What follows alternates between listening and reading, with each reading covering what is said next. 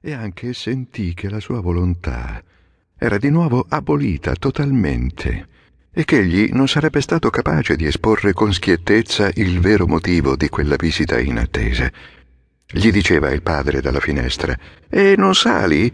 Sì, sì, salgo. Egli avrebbe voluto mostrare di non aver fatto attenzione ai due bambini. Si mise su per la scalinata scoperta che conduceva a una delle grandi terrazze. Il padre gli venne incontro. Si baciarono. Era palese nel padre una ostentazione di maniere affettuose. Come mai ti sei risoluto a venire? Ho voluto fare una passeggiata a piedi e sono arrivato sin qui. Da molto tempo non rivedevo questi luoghi. Non trovo nulla mutato. Egli guardava intorno per la terrazza spalmata di asfalto. Considerava i busti a uno a uno, esagerando la sua curiosità. Tu ora stai quasi sempre qui, è vero? chiese per dire qualche cosa, per sfuggire alla pena degli intervalli di silenzio che prevedeva lunghi e frequenti. Sì, ora spesso vengo a starmene qui, rispose il padre, con nella voce una certa tristezza che sorprese il figliuolo. L'aria pare che mi giovi, dopo che m'è apparsa questa malattia di cuore.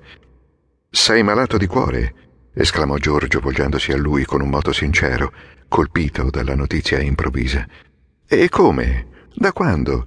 Io non ho mai saputo nulla, nessuno m'ha detto mai nulla.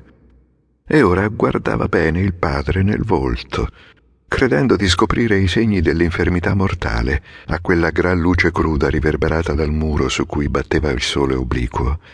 E ancora n'aveva una misericordia dolorosa, vedendogli quelle rughe profonde, quegli occhi gonfi e intorbidati, quei peli bianchi che gli spuntavano sulle guance e sul mento non rasi di fresco, e quei baffi e quei capelli, a cui la tintura dava un colore tra verdastro e violaceo, quelle labbra grosse ove il respiro pareva un affanno, quel collo corto che pareva colorito da un sangue stravasato. Da quando? ripeté senza nascondere il suo turbamento, sentendo diminuire la sua ripugnanza verso quell'uomo che di nuovo egli vedeva sotto la minaccia della morte, agonizzante, contraffatto, in una successione di immagini rapide e evidentissime. Chi può dire da quando?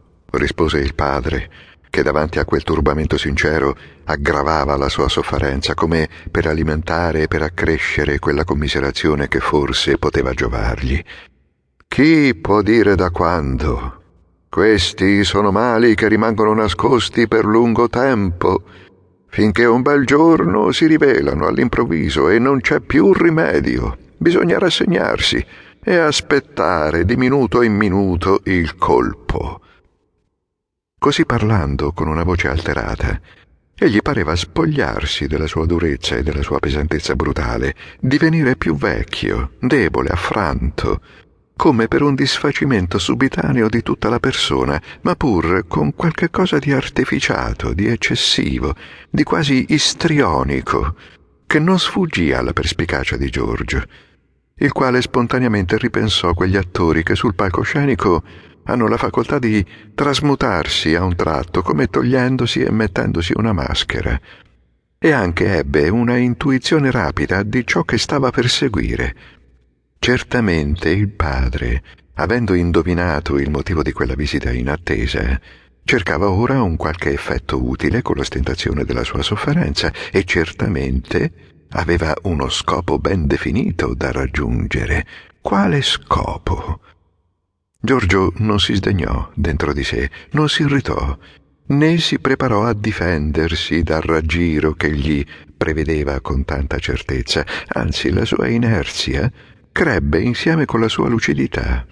Il disgusto consueto si mescolò alla sua commozione ed egli aspettò che la scena si svolgesse per piegarsi a qualunque vicenda, triste e rassegnato. Vuoi entrare? disse il padre. Come vuoi.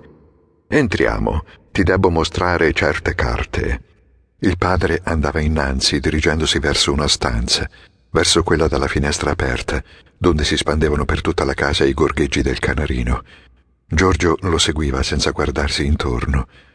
S'accorse che il padre alterava anche il passo per affettare la stanchezza e provò una pena acuta.